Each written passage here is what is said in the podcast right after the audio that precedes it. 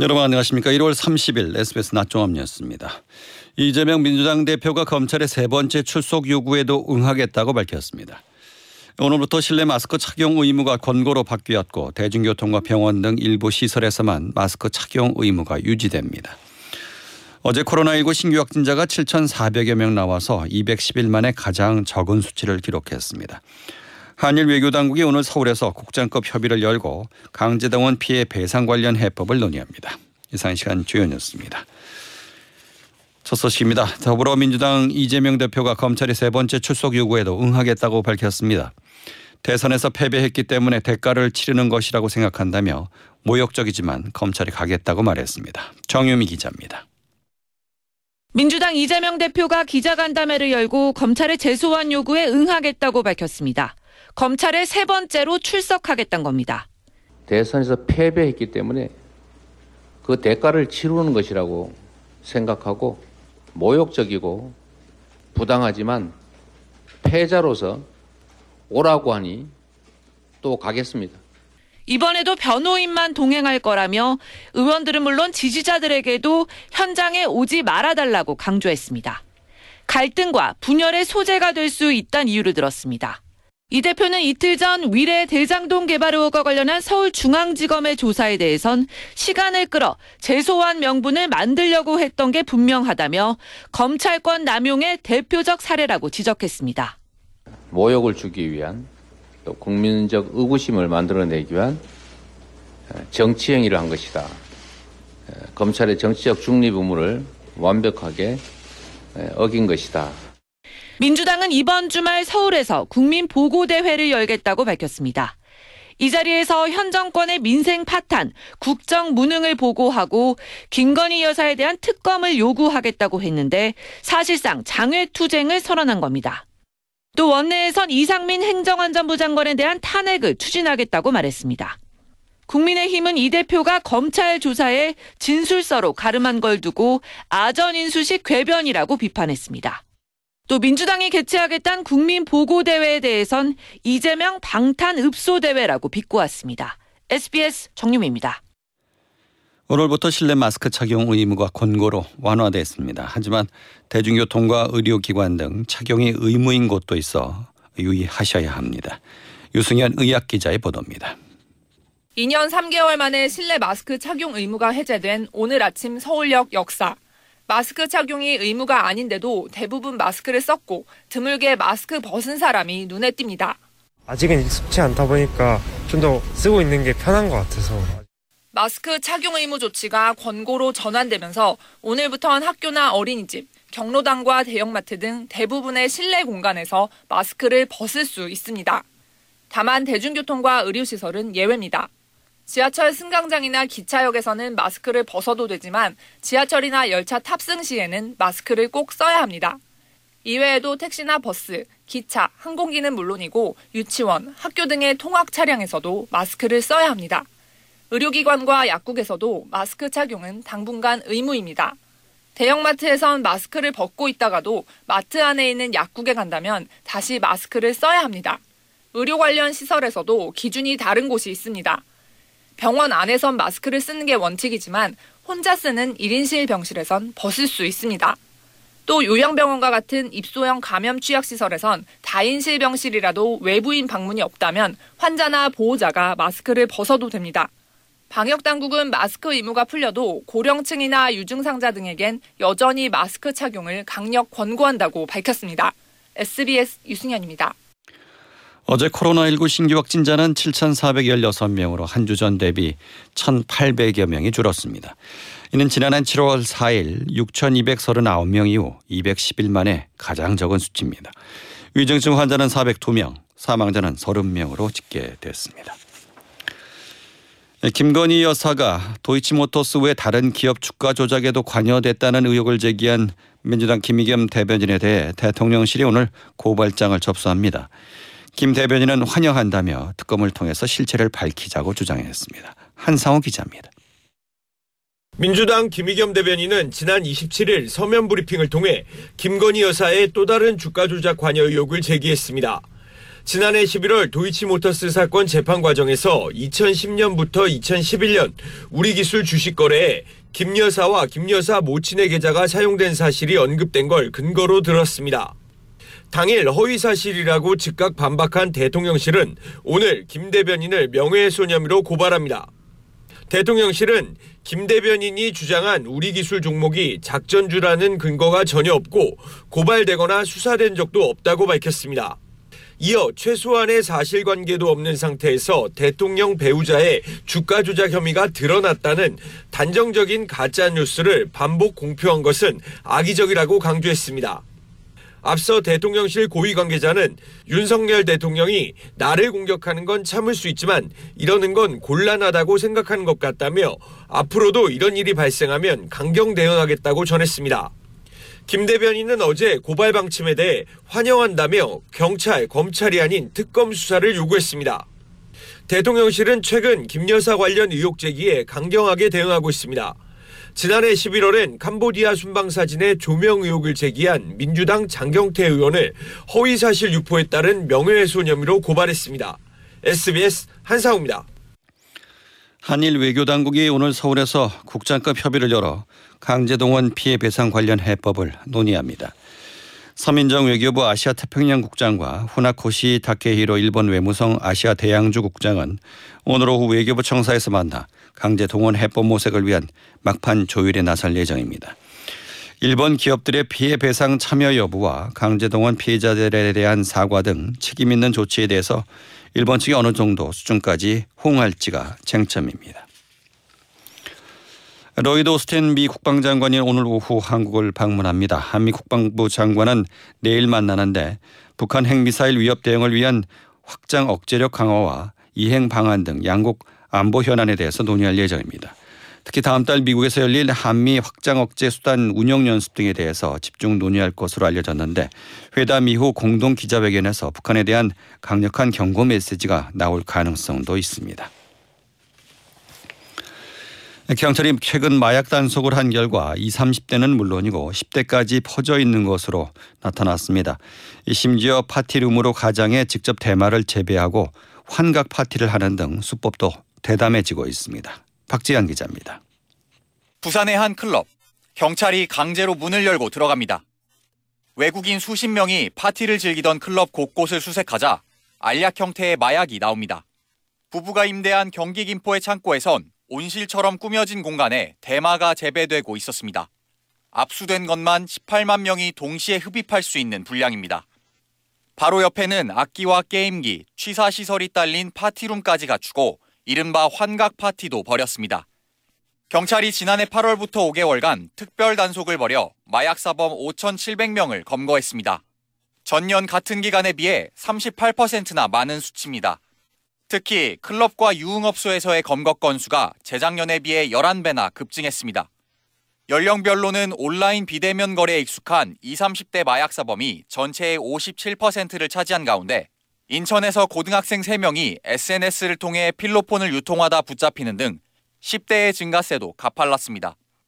경찰은 일반적인 검색으로는 찾기 힘든 이른바 다크웹이나 가상자산으로 거래하는 마약 범죄가 급증 추세라며 전문 수사팀을 신설해 대응하겠다고 밝혔습니다. SBS 박재현입니다.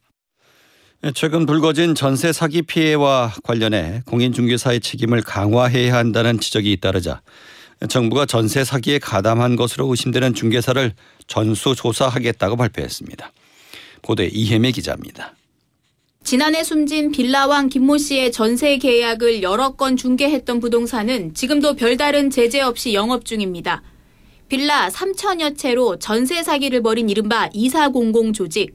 이들의 계약을 중개한 부동산도 상호명과 전화번호 그대로 운영 중인 것으로 SBS 취재 결과 확인됐습니다.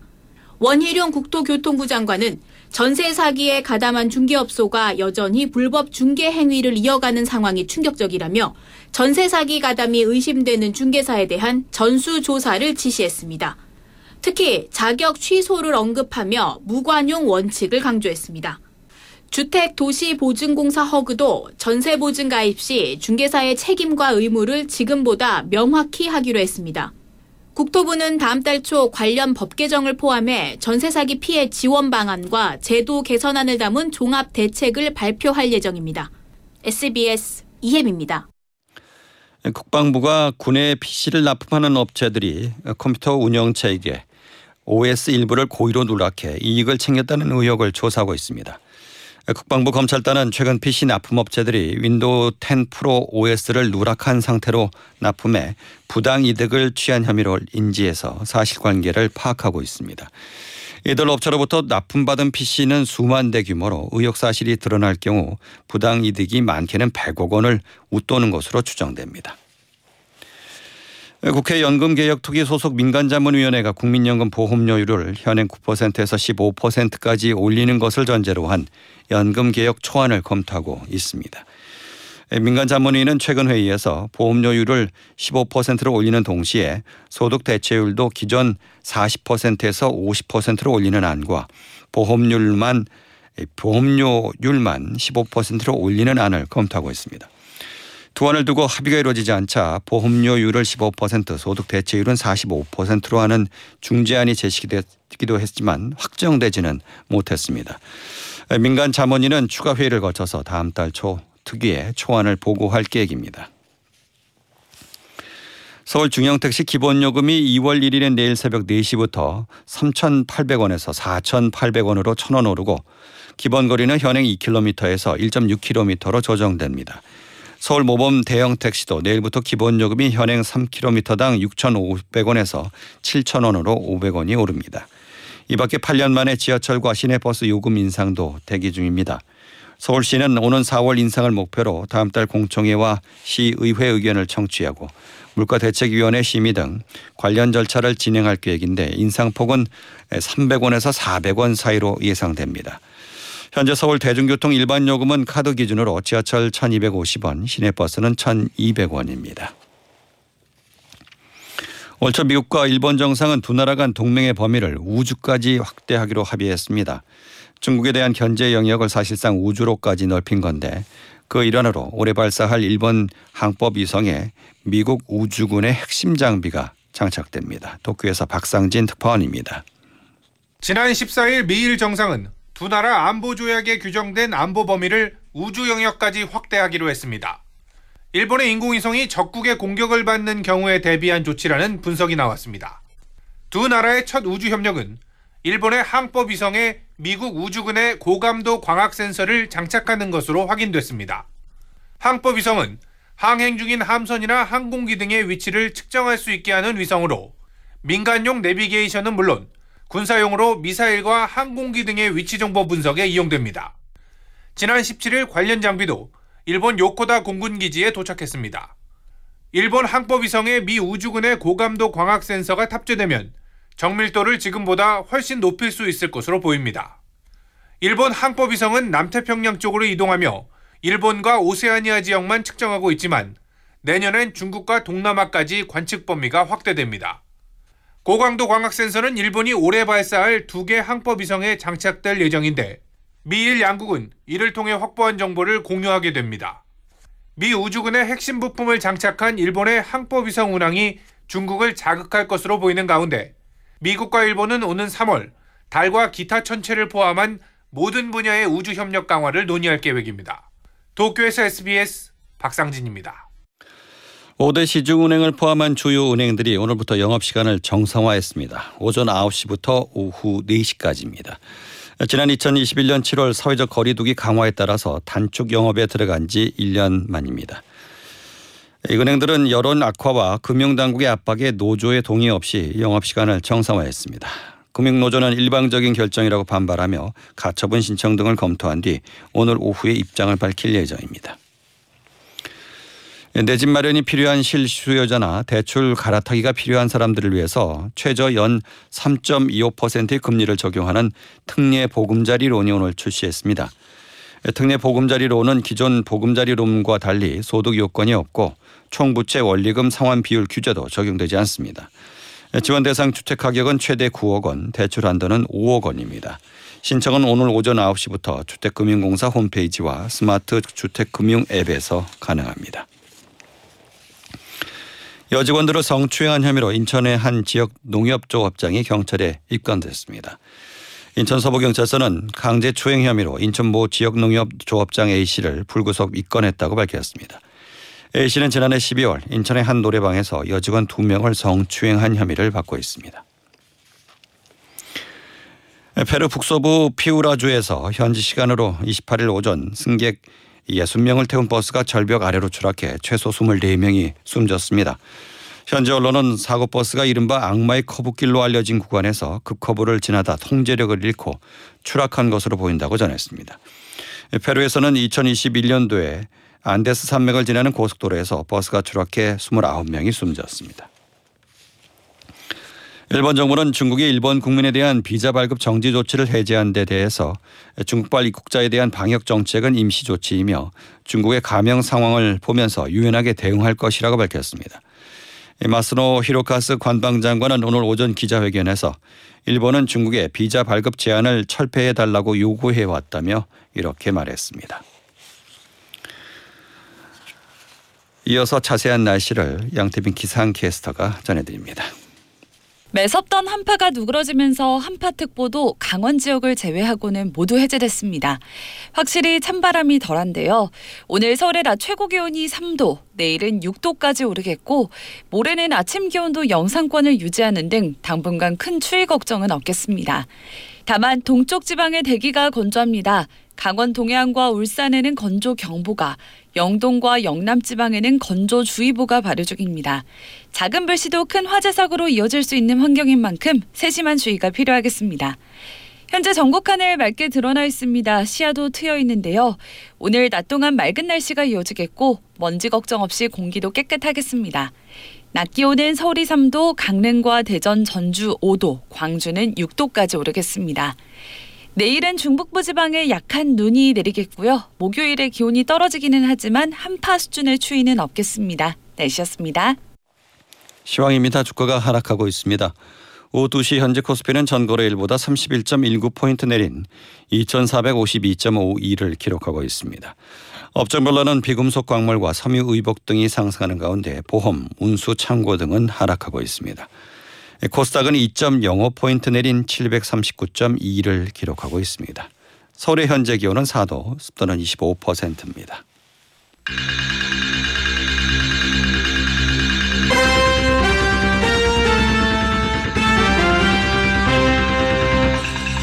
SBS 낮종합 뉴스 진행의 박광범이었습니다.